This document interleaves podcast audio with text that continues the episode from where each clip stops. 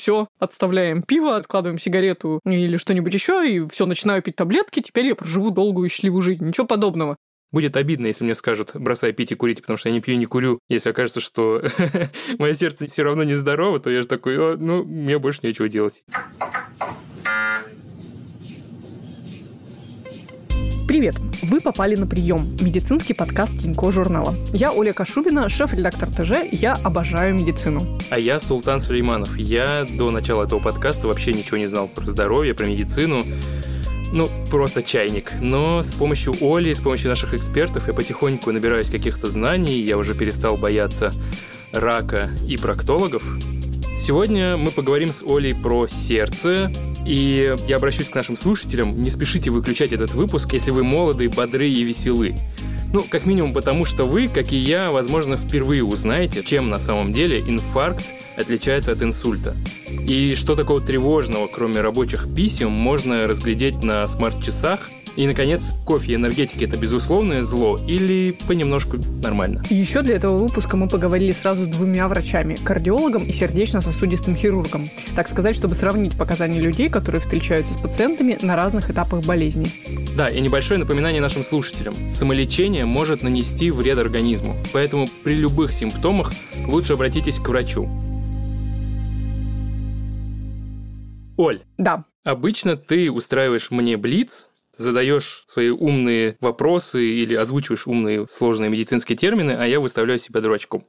Сегодня я решил тебя опередить и выставить себя дурачком заранее. Поэтому я сам составил блиц, где я буду тебе говорить про эти вещи, как я про них понимаю, а ты будешь меня в худшем случае высмеивать, а в лучшем объяснять мне, в чем я не прав. Запахло семинаром по кардиологии на третьем курсе, но я постараюсь тебя не высмеивать. Сначала про инфаркт и инсульт. У меня в голове сложилось, что инфаркт страшнее, чем инсульт. Что инфаркт – это такой «сердце совсем отказало, срочно спасаем человека, может быть спасем, может быть не спасем». А инсульт – это чуть-чуть сердце отказало, ну, тоже опасненько, но не так опасно. Слушай, ну это неверно, потому что, по сути, на самом деле, инфаркт и инсульт – это в каком-то смысле технически одно и то же, потому что инсульт – это инфаркт головного мозга, а само слово «инфаркт» означает, что в каком-то месте произошла закупорка сосуда, и дальше либо все ткани вокруг отмерли из-за того, что им не хватило кислорода, или, возможно, в этом месте сосуд порвался, как в канализации, знаешь, произошел прорыв, вся кровь вытекла и затопила все эти ткани, и тоже это как бы плохо для организма. Более того, инфаркт может произойти произойти не только в сердце и в мозге, он может произойти, например, в почке, еще в каких-то органах. То есть инфаркт – это такой как бы более общий термин, чем инсульт. Инфарктов действительно происходит больше, но тут как бы сложно сравнивать, что опаснее, потому что летальным может быть как тот и другой, так и нелетальным они могут быть, но при этом, если инфаркт не летальным, человек может быть инвалидом, что-то такое, ему будет тяжело ходить, но, по крайней мере, скорее всего, у него все в порядке останется с мозговыми функциями. Знаешь, Иосиф Бродский, у него, по-моему, было пять инфарктов, прежде чем он умер от инфаркта. Ну да, я слышал про много инфарктов, это правда. И часто жизнь после перенесенного инфаркта, она, в общем, не сахар, потому что сердце, ну с чем бы тебе это сравнить? Представь себе конечно, очень грубое сравнение, но мусорный мешок, в который ты мусор сложил, и там, значит, да. в одном месте какая-то образовалась дырочка, и вот эта дырочка, она, в общем, может прорваться, и тогда все, капец, весь мусор вывалится. Ну и, собственно, все, мешок придет в негодность. А может еще и остаться. То есть, в общем, как бы силы мешка ее держат. Угу. И в каком-то смысле, вот когда у сердца случается инфаркт, получается, что в этом месте, если сердце выдержало эту нагрузку, организм выжил, образуется такой рубец, не растягиваемый, в этом месте сердце никогда не будет сокращаться. И, соответственно, соответственно, если у человека, ну, там, инфаркты тоже бывают большие, маленькие, это может быть маленький сосуд закупорился или большой, постепенно сердце все превращается в такой вот дырявый мешок, не в плане того, что кровь из него вытекает, а в плане того, что оно очень-очень слабо сокращается. Тут я вспомнил про такие вещи, как тромбы, бляшки. Я не знаю, насколько это напрямую связано с инфарктом или нет, но как бы, я часто слышал в контексте сердечно-сосудистых болезней, и в моем представлении это кусочки какого-то биологического мусора, то ли жир, то ли холестерин, которые там прицепились к краям кровеносных сосудов, и это еще ничего страшного, оно более-менее кровь идет, но в какой-то момент они отрываются, почему и говорят отрыв тромба, и закупоривают тебе сосуд, и начинается нехорошая история. Действительно, чаще всего и инфаркты, и инсульты происходят из-за того, что какое-то инородное тело внутри сосуда закупоривает сосуд. Но это не обязательно происходит так. Есть еще такой вариант, когда и инфаркт, и инсульт может произойти из-за резкого спазма сосудов. То есть сосуд сжался настолько, что, собственно, не было никакого внутри инородного тела, но ток перекрылся, потому что сосуды, их как-то считают просто какими-то, да, вот такими трубками, по которым течет кровь. На самом деле они, ну, не то чтобы органы, они довольно живая структура, которая меняется. И сосуды умеют сжиматься, у них есть собственный мышечный слой, собственная иннервация. Есть даже такое заболевание, называется стенокардия принц металла или принц металла, я не уверена, но мне простительно, потому что я давно не сталкивалась с практической кардиологией. Суть его в том, что у человека нет никаких атеросклеротических бляшек и вообще сужений, но у него как бы настолько чувствительные сосуды, что они резко сжимаются в сердце. Это так называемые mm-hmm. сосуды сердца, коронарные сосуды, которые питают само сердце. Собственно, там происходит инфаркт. Они так резко сжимаются, что у человека ну, возникает очень сильная боль в сердце, такой предвестник инфаркта. И, насколько я знаю, собственно, эта стенокардия принцметалла может привести к инфаркту в отсутствии бляшек внутри сосудов. И с инсультом такая же история. Это связано с как раз одним из факторов риска любых сердечно-сосудистых событий или катастроф, как их еще называют кардиологи, это гипертония, то есть высокое давление. Опять же, когда вот сосуды гуляют, они могут сжиматься, расширяться. Со временем из-за постоянно высокого давления они становятся такими резистентными, очень тугоподвижными. Ну вот, может получиться такое, что из-за резкого спазма сосудов головного мозга, а может это в сочетании с атеросклерозом произойти, тоже произойдет приступ. По поводу бляшек и тромбов. Угу. В чем разница принципиальная? Дело в том, что тромбами называют вообще любые тела, и даже не тела часто, а пузырек воздуха тоже может быть тромбом. То есть все что угодно, что закупорило сосуд. Такая условная пробка. Это может быть не обязательно кусочек атеросклеротической бляшки, который оторвался от сосуда где-то в другом месте и прилетел в более узкое место. Это может быть, как я уже сказала, пузырек воздуха, вот эта страшилка из больницы о том, что тебе случайно в шприце введут воздух, и вот да, она может тебе тоже что-нибудь закупорить. Господи, Оля, я удивляюсь, что мы еще живы все. У нас такие хрупкие сосуды, они там раз сами как сожмутся, и все, упал и, и не встал.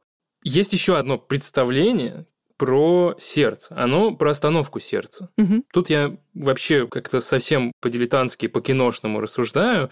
В моем представлении, если я увижу, что на улице человек на остановке упадет, и я подбегу, и у него не будет прощупываться пульс или сердцебиение, то нужно делать, как что это называется, прямой массаж сердца или не прямой, когда... Не прямой. Через грудную клетку, по крайней мере. Да, потому что прямой – это напрямую с вскрытой грудной клеткой, это если кардиохирурги делают операцию. В моем представлении нужно делать такой непрямой массаж и ждать, пока приедет скорая, с дефибриллятором и бахнет человеку по груди, у него сердце заведется, и все будут счастливы. Да, в некоторых ситуациях такой искусственный массаж сердца может помочь. Другое дело, что нас, конечно, всех очень неправильно ему учат, потому что мы боимся его делать правильно, даже в кино там его делают, знаешь, с полусогнутыми локтями.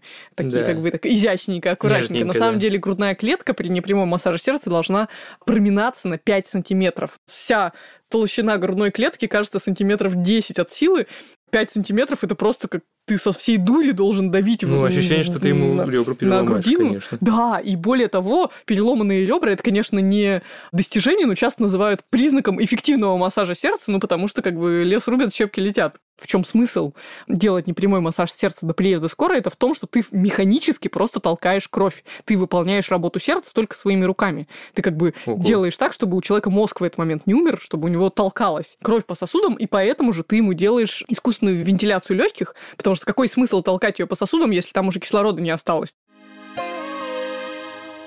Я так понимаю, кардиология и все, что с ней связано, оно про давление тоже. Вот у меня, например, пониженное давление, потому что когда я резко встаю, у меня темнеет в глазах, иногда приходится подержаться за стульчик, я не могу идти. Султан дед. Да, во-первых, кажется сразу немедленно, что ты дед. Вторая мысль, что, ну, слава богу, не повышенное давление, я тут за сердце не хватаюсь, просто отхлынет и нормально все будет. Слушай, ну нет, я могу тебя обрадовать, что это не пониженное давление. Пониженное ли у тебя давление, скажет тебе только тонометр.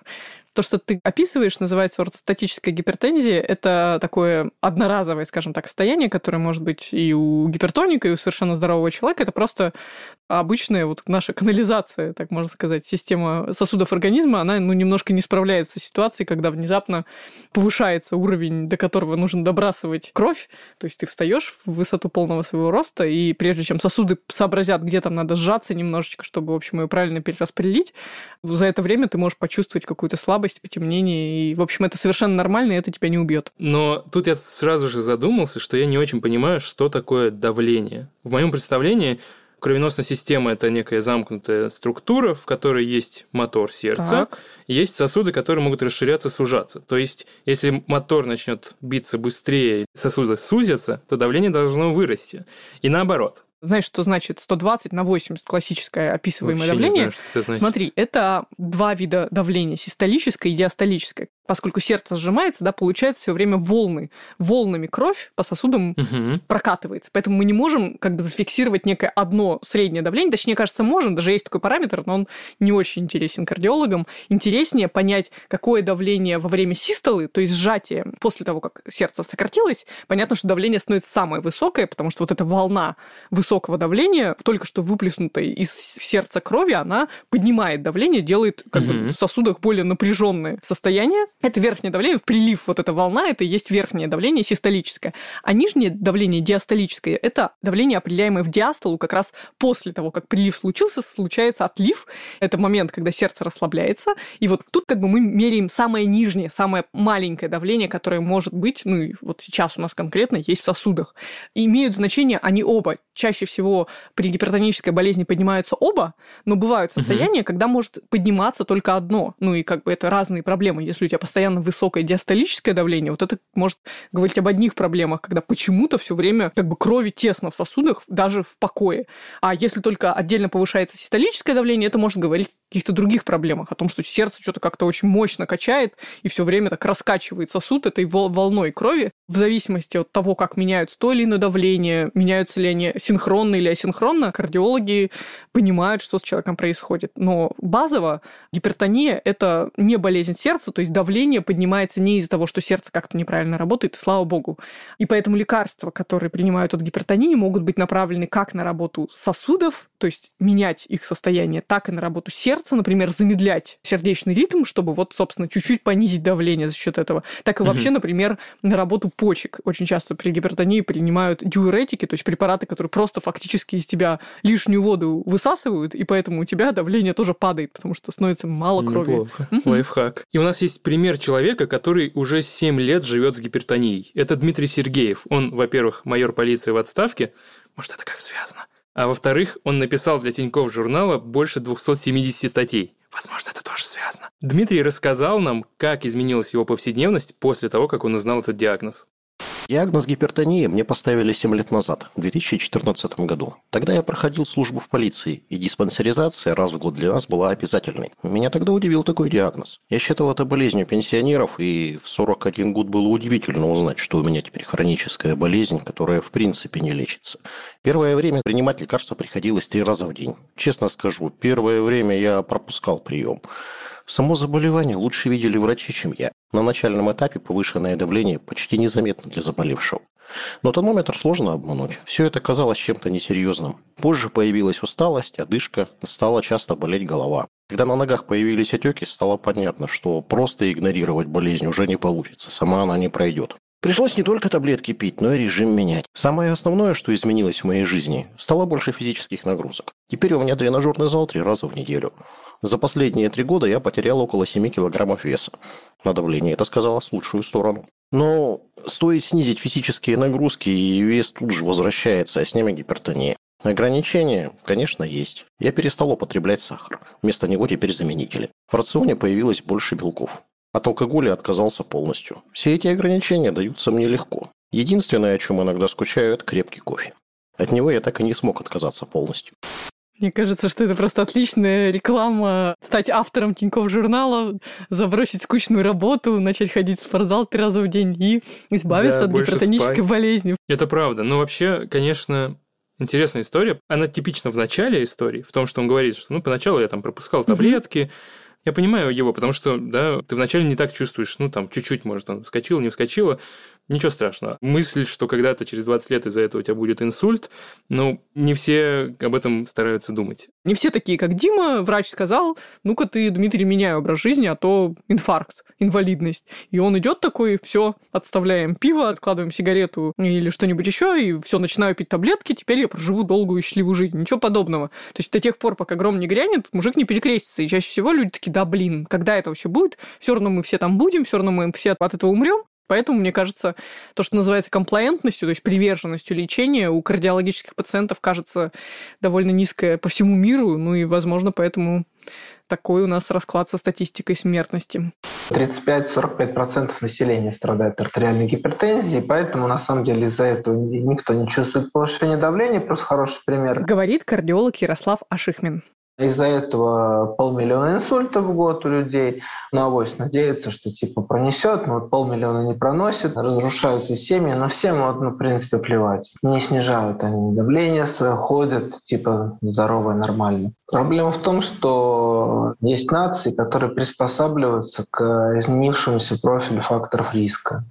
А есть те, которые нет. Люди боятся, наши мужики, там пули какой-то шальной, того, что еды не будет, семью не прокормят. То, что них бляшка, ну вы же понимаете, ну реально, консультирую руководителя компании топ-20 в России, если список откроете. Forbes, он не Forbes, у него бляшка атеросклеротическая в сосуде. Ему разворачиваешь монитор. Как вы думаете, что это? Он говорит, это атеросклеротическая бляшка. И он у меня переспрашивает, я правильно, говорит, понимаю, что если она разорвется, будет инсульт, улетит? Я говорю, правильно. Он говорит, я все понял, спасибо, доктор, статины пить не буду, не хочу. Статины – это лекарственные препараты для снижения уровня липидов в крови. Это одни из самых распространенных лекарств, используемых для снижения уровня холестерина. Принимать статины с момента назначения требуется пожизненно, не прерывая курс. Ну и, собственно, что? Они считают, что они лучше, чем врачи, разбираются. А смысл в том, что врачи тоже сказали, мы тоже ни черта не понимаем, давайте исследование проведем, посмотрим. Вот кому-то нужен статин, кому-то не нужен. Все же упирается в то, что они таблетку пить не хотят в итоге. Поэтому здесь двух сторон проблема. Потому что, с одной стороны, врачи с вами не разговаривают так, как можно поговорить, чтобы вы поняли. А с другой стороны, и люди сами не очень хотят что-то делать. Ну, поэтому мы вымираем, не справляемся с этими факторами рисков к разговору о факторах риска. Знаешь, Султан, как вообще люди додумались до того, что сердечно-сосудистые заболевания – это не просто естественный исход жизни любого человека, а заболевание, которое можно как-то лечить и даже предотвращать. Они стали появляться у молодых людей? Нет.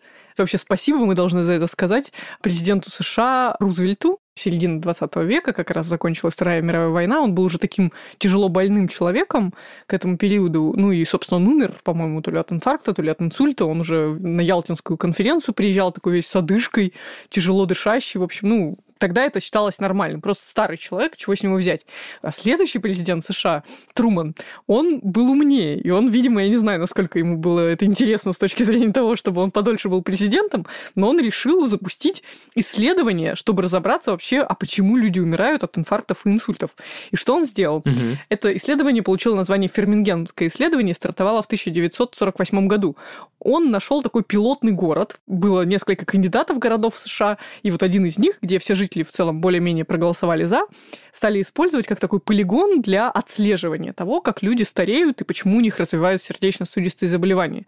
Вначале в исследовании приняло участие примерно 5,5 тысяч человек, то есть просто жители города, все абсолютно в одинаковых условиях живут, пьют одну и ту же воду, ну, питаются примерно одинаково, дышат одним и тем же воздухом, и начали просто за ними следить. Следили за ними на протяжении 20 лет, набрали в это исследование людей там около 35 лет, может быть, чуть старше, но главное, что ни у кого из них до этого болезни сердца не было. И стали как бы наблюдать и фиксировать, как они стареют, а потом проводить всякие корреляции между тем, кто из них от чего умер и какой образ жизни при этом вел. В общем, на основании этого исследования выявляют все новые и новые факторы риска. Так, одно из первых, что обнаружили, собственно, исследователи, которые наблюдали за жителями Фермингема, они, например, обнаружили, что люди, которые имеют лишний вес и выпивают, они чаще болеют болезнями сердца. Соответственно, после этого в клинические рекомендации включилась рекомендация худеть и меньше выпивать. Потом, там же до каких-то угу. 50-х, 60-х годов вообще считалось, что курение абсолютно нормальная история. Курили все, курили в больницах выявили и эту закономерность, узнали, что, оказывается, курение плохо влияет, и, соответственно, надо бросать курить, если ты не хочешь умереть от инфаркта или инсульта. Потом, еще через некоторое время, в общем, все это продолжалось, продолжалось. Вот последние такие разработки и открытия, которые совершили в связи с этим исследованием, были связаны с тем, что уже давление 120 – это уже так называемое верхнее нормальное давление, оно уже само по себе является таким слабым предиктором сердечно-сосудистых заболеваний в будущем, и уже перестали говорит, что людям с давлением 120 на 80 можно идти и спать спокойно. Как бы там сейчас уже кардиологи как бы начинают подумывать о том, чтобы снизить нормальное давление до более маленьких показателей. Плюс сейчас уже подключились генетики, которые анализируют геном всех жителей, принимающих участие в исследовании, с тем, чтобы понять, какие, в общем, есть варианты генов, которые тоже предрасполагают к более ранней смерти. То есть чем дольше длится исследование, тем больше и больше информации, потому что сейчас уже, по-моему, третье поколение людей принимают в нем участие, можно сказать, как жили их бабушки и дедушки, и с какой частотой они умирали, и как сами эти люди теперь живут, и как изменения в образе жизни могут повлиять на здоровье их сердца. Вот, и, в общем, все эти огромные совокупные данные, они ну, легли в основу вообще всей современной науки о профилактике сердечно-сосудистых заболеваний, и поэтому вот эти рекомендации о том, что надо соблюдать нормальный вес, больше физической активности, больше овощей и фруктов в рационе, откажитесь от курения, ограничите алкоголь, меньше стресса, все эти данные, как бы это не просто врачи такие, знаешь, праведники, которые сказали, ну, давайте все будут вести хороший образ жизни и меньше умирать. Стало известно, что, в общем-то, если все делать по правилам, можно от инфаркта и инсульта не умереть. Я знаю многих коллег, которые, например, отказывают пациентам в хирургическом лечении, если у них избыточная масса тела. Говорит сердечно-сосудистый хирург Сергей Волков. Если он курит по несколько пачек сигарет в день, тоже могут отказать в операции, потому что мы, как специалисты, мы видим, что это не приведет к ожидаемому результату. Да, на какой-то кратковременный срок операция поможет, но в последующем это закончится опять-таки ничем. И зачем тогда в таком случае делать операцию просто ради операции? Алкоголь – это и курение, это и злоупотребление кофем. Естественно, это все негативно сказывается. Естественно, любой врач, который там кардиолог, сердечно-сосудистый хирург, видя пациента с тем или иным сердечно-сосудистым заболеванием, мы даем эти рекомендации. Потом не стоит забывать, что сейчас многие молодые люди живут в мегаполисах. Это достаточно активные города, это очень активный стиль жизни. И нельзя допускать, чтобы каждый выпадал надолго из рабочего процесса, из учебного процесса. Да, вот когда многие из нас сталкивались с ситуацией, когда вроде как заболел, вроде есть необходимость отлежаться день-два, но ты знаешь, что есть много задач, много всяких проектов. Если это речь идет о студентах, то это учеба, ну и некогда вот так вот лежать на домашней койке или на больничной койке. Естественно, каждый пытается быстрее-быстрее вернуть себя в рабочий ритм, к чему это приводит? То есть недолеченные любого рода заболевания, вирусные, бактериальные, воспалительные, они негативно сказываются, конечно, на сердечно-сосудистой системе. Если человек не долечился и встал на ноги, начинает ходить, двигаться, дальше продолжать работать, это, конечно, серьезная нагрузка на сердце. То есть любая вообще болезнь, любое ОРВИ, ОРЗ, это уже нагрузка на сердечно-сосудистую систему. Если мы не даем сердцу отдохнуть и спокойно привести себя в порядок, то, естественно, сердце становится как загнанная лошадь.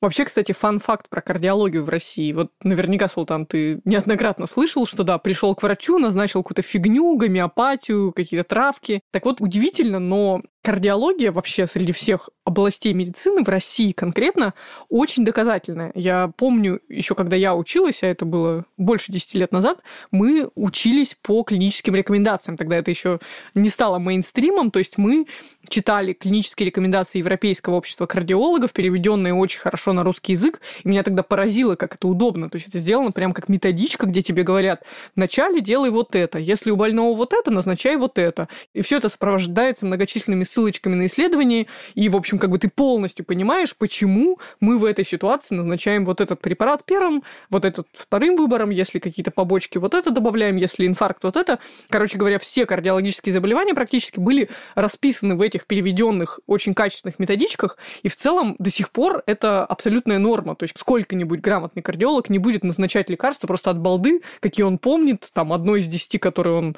чаще всего назначает, и никто потом не приходит, не жалуется. То есть кардиологи работают работают очень технологично. Не бойтесь пойти к кардиологу в страхе за то, что он вам назначит что-то не то. То есть все эти схемы лечения, они предельно понятно расписаны и довольно просто в целом, придя даже домой после приема у кардиолога, если, например, у вас гипертония, и вам впервые назначили лекарство, свериться, то есть открыть клинические рекомендации по кардиологии актуальные, поискать за 2020, за 2021, может быть, год, и посмотреть, собственно, что там написано, потому что, ну, как бы это как закон. Вот они написаны, окей, если вдруг там есть есть какое-то расхождение с тем набором препаратов, которые назначили вам, вы можете пойти к врачу и сказать, доктор, а почему вот такое? Может быть, он вам объяснит, и у вас какие-то есть особые, там, не знаю, факторы риска, поэтому у вас другая схема. Но в целом как бы лечение кардиологических заболеваний продумано настолько, что при правильном отношении со стороны пациента практически всех дальнейших рисков, кроме каких-то совсем уж непрогнозируемых с сердцем, можно избежать. Я как образцовый безалаберный пациент все равно не дойду до кардиолога, так кажется, по крайней мере, пока у меня не схвачусь за сердце, ну, не так, как при инфаркте, надеюсь. Но просто если вот я не почувствую, что что-то как-то бьется странно. И то, я помню, у меня был период год назад, две недели у меня очень странно билось сердце. Я прям чувствовал, что оно как-то ну, неправильно что-то там. Ну, к врачу ты не пошел, конечно. Но я не пошел к врачу. Я такой, ну, завтра, если, может, пройдет, если завтра пройдет, и мне там жена говорит, давай, иди, иди. Я не пошел, потому что я полагаюсь на гаджеты. Я журналист технологический, поэтому я многое испытываю на себе. Возможно, когда-нибудь об этом пожалею, но я ношу смарт-часы, в которых много всякой всячины связано с контролем за сердцем, потому что это довольно легко, как я так понимаю, делать, когда часы на запястье. Можно, во-первых, мерить пульс, а дальше начинаются ЭКГ, сердечный ритм, предупреждение, если у тебя слишком высокий пульс по ночам, слишком высокий пульс во время тренировок. Ну, то есть часы понемножечку контролируют мое состояние, и я надеюсь на то, что если что-то серьезное они заметят, они мне скажут, ну иди, пора к врачу, и я тогда схожу, несмотря на то, что сам я не чувствую таких проблем. Последние рекомендации вот эти, они легализуют как раз гаджеты. Они пишут, что честно, что мы считаем, что можно использовать. Это снова Ярослав Ашихмин. То есть если у меня кто-то скажет, вот опять же ехидно улыбнется, почему вы, на каком основании вы прикладываете PDF-ку с Apple Watch к истории болезни, спросит меня профессор с сединами на висках. Я скажу, ну, потому что вы старыми пользуетесь рекомендациями, а новыми, европейскими, теперь можно, извините. То есть аритмии я рекомендую обычно Apple. Apple хорошо пишет КГшку Apple Watch. Но если спортсмен, то есть гармины, которые пикают потребление кислорода, нейронная сетка тоже. Никто не понимает как, но один раз делаешь эргоспирометрию, вместе с ними бежишь, потом тебе доктор говорит, что смотри, совпало у тебя, значит, это блестящий результат, очень классно, значит, по ним теперь тренируешься, присылаешь мне результат, смотрим, как твои эти добавки и все остальное действует. Потому что если все действует, программа тренировок, то тогда у тебя поднимется пиковое потребление кислорода. Через там, год переделаешь у меня, и типа круто, очень полезно, то, что ты делаешь, замечательно. Поэтому, а, например, давление померить нет, нельзя, и потому что ошибка, и поэтому говоришь, вот эту кнопку не нажимай, вот сюда не ходи, и, соответственно, снег в голову попадет.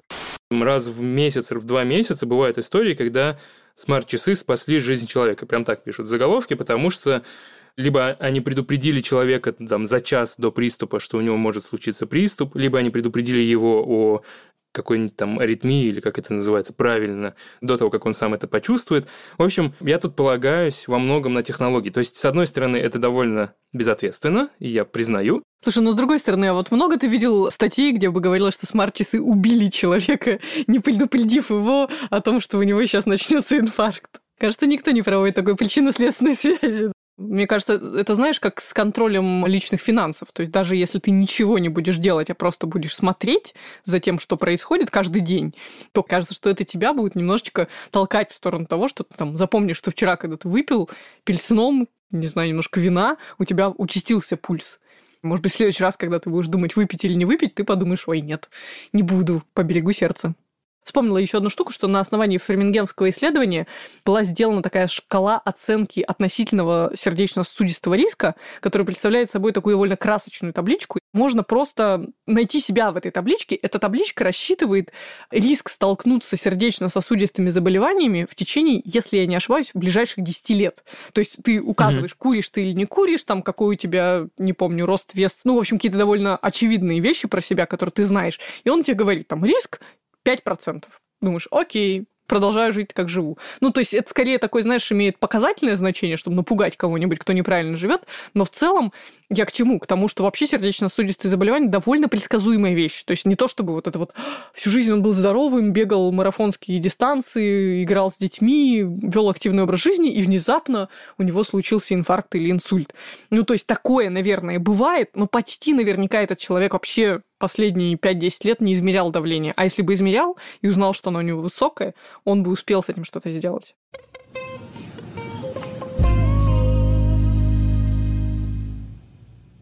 Я просто вообще не понимаю, какое у меня сердце сейчас. Я давно не был у кардиолога. Я помню, что когда-то я был, у меня есть эти неприятные воспоминания про снятие КГ, эту слизь, смазку, которую тебе мажут присоски и прикладывают их к твоему телу. С одной стороны, у меня нет больших нагрузок, с другой стороны, я вроде стал вести более здоровый образ жизни, чем вел не знаю, 7 лет назад, 10 лет назад. челленджу. В том числе, ну, на самом деле, чуть, чуть дольше эта история про здоровый образ жизни, но в любом случае Хочется понять, на каком этапе я сейчас. Я в правильном пути или будет обидно, если мне скажут, бросай пить и курить, потому что я не пью и не курю. Если окажется, что мое сердце все равно не здорово, то я же такой, ну, мне больше нечего делать. Я еще от сахара придется отказаться. Хотела бы только предостеречь, знаешь, что тоже чрезмерная гипердиагностика не нужна. Вот ты упомянул ЭКГ. На самом деле ЭКГ как метод диагностики без симптомов, то есть скрининга без симптомов заболевания сердца, так себе метод. Очень редко у кого на что выявляет, тем более, что ты говоришь, что у тебя есть смарт-часы, и они в целом, кажется, должны снимать ЭКГ или как минимум uh-huh. определять пульс и по пульсу вот какие-то нарушения сердечного ритма, они могут отследить. Если ты придешь в поликлинику, и тебе врач скажет, ну, давай мы вам снимем ЭКГ, и все. Если там все нормально, то идите и живите дальше спокойно. Это не очень хороший исход, потому что ЭКГ не выявляет сердечно-сосудистые заболевания. Лучше, если врач с тобой поговорит и просто тебе да, скажет, что у тебя все хорошо, измерит давление, ну и, может быть, еще раз проговорит то, что проговорила тебе я про то, насколько важно здоровый образ жизни поддерживать. Не просто потому, что, блин, надо жить скучной жизнью, а потому что это классная инвестиция в твое здоровье и здоровье твоего сердечка. Кажется, сейчас самое время для Блица с нашим гостем Сергеем Волковым. Какой вид спорта самый полезный для сердца? Самые полезные – это скандинавская ходьба и плавание.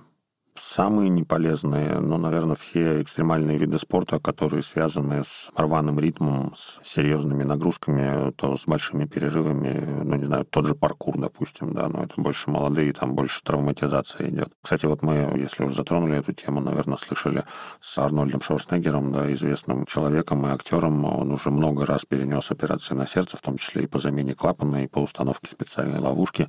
Это тоже как раз все его увлечения бодибилдингом, они как раз раз привели к тому, что сердце уже сейчас в возрасте дает о себе знать именно вот теми заболеваниями, которые можно было прогнозировать еще тогда. То есть он сейчас расплачивается за весь тот образ жизни, который вел в свое время, занимаясь этим спортом.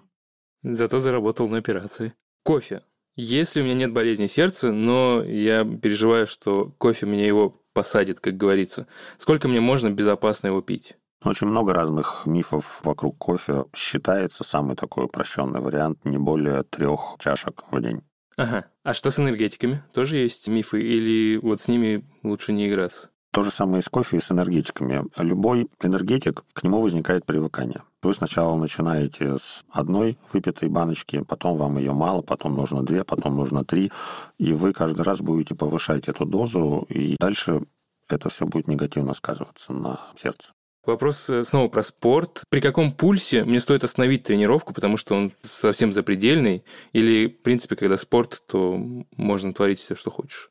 Ну, есть определенного рода расчеты, таблицы по каждому возрасту, но в среднем, конечно, если уже выше 160-170, то, конечно, это уже не очень хорошо. Считается такая оптимальная зона с кардио нагрузкой где-то в интервале там, около 120-140 ударов в минуту но при этом не стоит забывать о том, что есть так называемые интервальные тренировки, когда делаешь максимальное ускорение в течение там, 30 секунд на беговой дорожке, потом те же 30 секунд идешь фактически просто спокойным шагом, потом опять идет максимальное ускорение. Но к этому нужно себя подводить. То есть нельзя вот так вот, никогда не занимавшись спортом, никогда не бегая, взять вот так вот ни с того ни с сего, встать на беговую дорожку и начать заниматься вот такой вот интервальной нагрузкой. Если у меня единственный вариант, как пойти заниматься скандинавской ходьбой, это отнять час жизни у сна, что лучше, спорт или досыпать? Я бы все-таки выбрал сон. По себе могу сказать, что когда у меня нарушаются в рабочем моем графике мои стандартные тренировки в дневное время, пару раз я переносил их на поздние вечерние часы, и все это заканчивалось какими-то травмами, да, либо мышцу потянул, либо колено, потому что организм уже готовится ко сну, и тут вдруг начинается какая-то бурная активность, поднятие тяжести, ходьба, поэтому не стоит лучше сон. От слов к делу. В этот раз мы неделю не пили кофе, в надежде сделать сердцу приятно. Но с кофеином, да, не забывай, мы могли пить кофеиносодержащие напитки вроде чая, колы и так далее. Я этим пользовался, но не потому, что у меня не хватало кофеина, мне скорее не хватало легкодоступного напитка, который я мог бы пить, когда мне захотелось что-нибудь выпить. И я из-за этого, самое большое изменение в моем рационе, стал пить больше молока. Я понял, что вот этого мне больше не хватает, чем кофеина, который меня взбодрит, потому что кофе я его пил просто потому, что это вкусненький, легко изготавливаемый напиток, не вода, потому что вода уже приелась, хотя я ее и так пью, а что-то такое необычное. И, в принципе, сегодня утром на завтрак, когда я выпил чашку кофе в первый раз за неделю, я ничего не почувствовал. Как твои дела? Слушай, на самом деле история похожа на твою. Могу сказать, что да, для меня кофе выполняет по большей части, как я теперь осознала, ритуальную роль чтобы начать день с ощущением, что я зарядилась чашечкой кофе, но я заметила, что на самом деле без кофе я зевала много в течение дня, даже вот какие-то наши записи. Бывало такое, что не могла сдержать зевоту. Еще мне казалось, что я стала более раздражительной, и еще заметила такую штуку, что хотя, когда даже при мне другие люди пили кофе, я не чувствовала какого-то ужасного желания к ним присоединиться, но везде меня преследовало это. Я гуляла по улицам, увидела там кофейни, вывески, видела какую-то рекламу в духе там за подарок торта дарим чашку кофе, я сразу же обращала на нее внимание. То есть мне как бы тоже явно не хватало этого напитка как части своей жизни, и тоже я столкнулась с тем, что я ничем не могу его заменить, потому что я молоко в чистом виде не пью, и мне пришлось как-то расчехлять все свои старые запасы чая. Я стала заваривать какие-то вкусные фруктовые чаи, прям с настоящими замороженными фруктами, готовить, в общем, какие-то напитки, потому что мне прям было не по себе от ограниченности вот этого питьевого рациона, отсутствия привычного горячего напитка. Даже как-то себе чуть какао не заварила. Но есть один интимный момент, с которым я столкнулась я не могу утверждать со стопроцентной вероятностью, что это связано. У меня начались какие-то проблемы с пищеварением, честно говоря. Всю жизнь всегда у меня был построен ритм жизни так, что я утром завтракала, пила кофе и шла в туалет. А тут у меня начались какие-то проблемы с этим, то есть у меня как-то сломался режим визитов в туалет. Я почитала про это, и до этого я знала, что кофе как бы обладает мягким слабительным действием, и я поняла, что всю жизнь у меня все так хорошо всегда было со стулом, благодаря кофе, возможно, ну, всю сознательную жизнь. А тут за неделю отсутствия я просто поменяла совершенно рацион за эти дни. Я и специально ела разные продукты изо дня в день, а проблема никуда не уходила. Ну, могу сказать, что сегодня я выпила кофе, все было нормально. Я рад, что ты не куришь, потому что я знаю людей, у которых есть прям ритуал. Они не могут, в принципе, сходить в туалет да, без да. Э, того, чтобы выпить кофе и с сигаретой. у меня есть друг, который как раз бросил курить и тоже рассказывал абсолютно ту же самую историю о таком же побочном эффекте после отказа от никотина. То есть похоже, что это какие-то такие маленькие слабительные триггеры в нашей жизни, которые мы игнорируем. Я вспомнил, что у меня тоже были проблемы с походом в туалет. Да ладно. Точнее, с отсутствием этого слабительного эффекта. Да? Но, несмотря на это, я готов, на самом деле, продолжать меньше пить кофе. То есть я понял, что кофе как ежедневный драйвер бодрого меня и работоспособного и много чего добивающегося – это миф, и я буду пить кофе, когда мне хочется вкусный кофе, а не когда мне хочется себя чем-нибудь зарядить я вдруг подумала, что это вообще очень круто, знаешь, такой атрибут взрослости. Я поняла, что я могу вот действительно эти настройки в своем организме подкручивать. То есть я могу менять свои привычки. Если я решила, что я отказываюсь от кофе, я от него отказываюсь. Оля, я могу изменить свои привычки и не пить кофе. Кофе. Ха-ха, но ты и не какаешь. Все так. Так это работает. Посмотрим, смогла ли бы ты выдержать в таком режиме две недели. Ну что, продолжим нашу рубрику «От слов к делу» и давай придумаем челлендж на следующую неделю. Я подумала, чего бы нам такого сделать приятного. Мы страдали, получается, с тобой вдвоем целую неделю. Давай... Я заинтригован. Наоборот, сделаем что-нибудь приятное. Как у тебя обстоят дела с всякой уходовой косметикой, с кремами для рук, для ног, вот такое? Ты пользуешься этим? Нет, э, моя жена пытается меня заставить, ну как заставить, да, убедить, что этим нужно пользоваться, и принципе, я понимаю ее аргумент. У меня периодически чешутся руки, у меня какая-то грубая кожа на ногах. И она говорит, мажься, будет все хорошо. Я мажусь, все хорошо, но потом эти склизкие руки, в телефоне не посидишь перед сном. Мне сразу хочется побежать и смыть этот крем.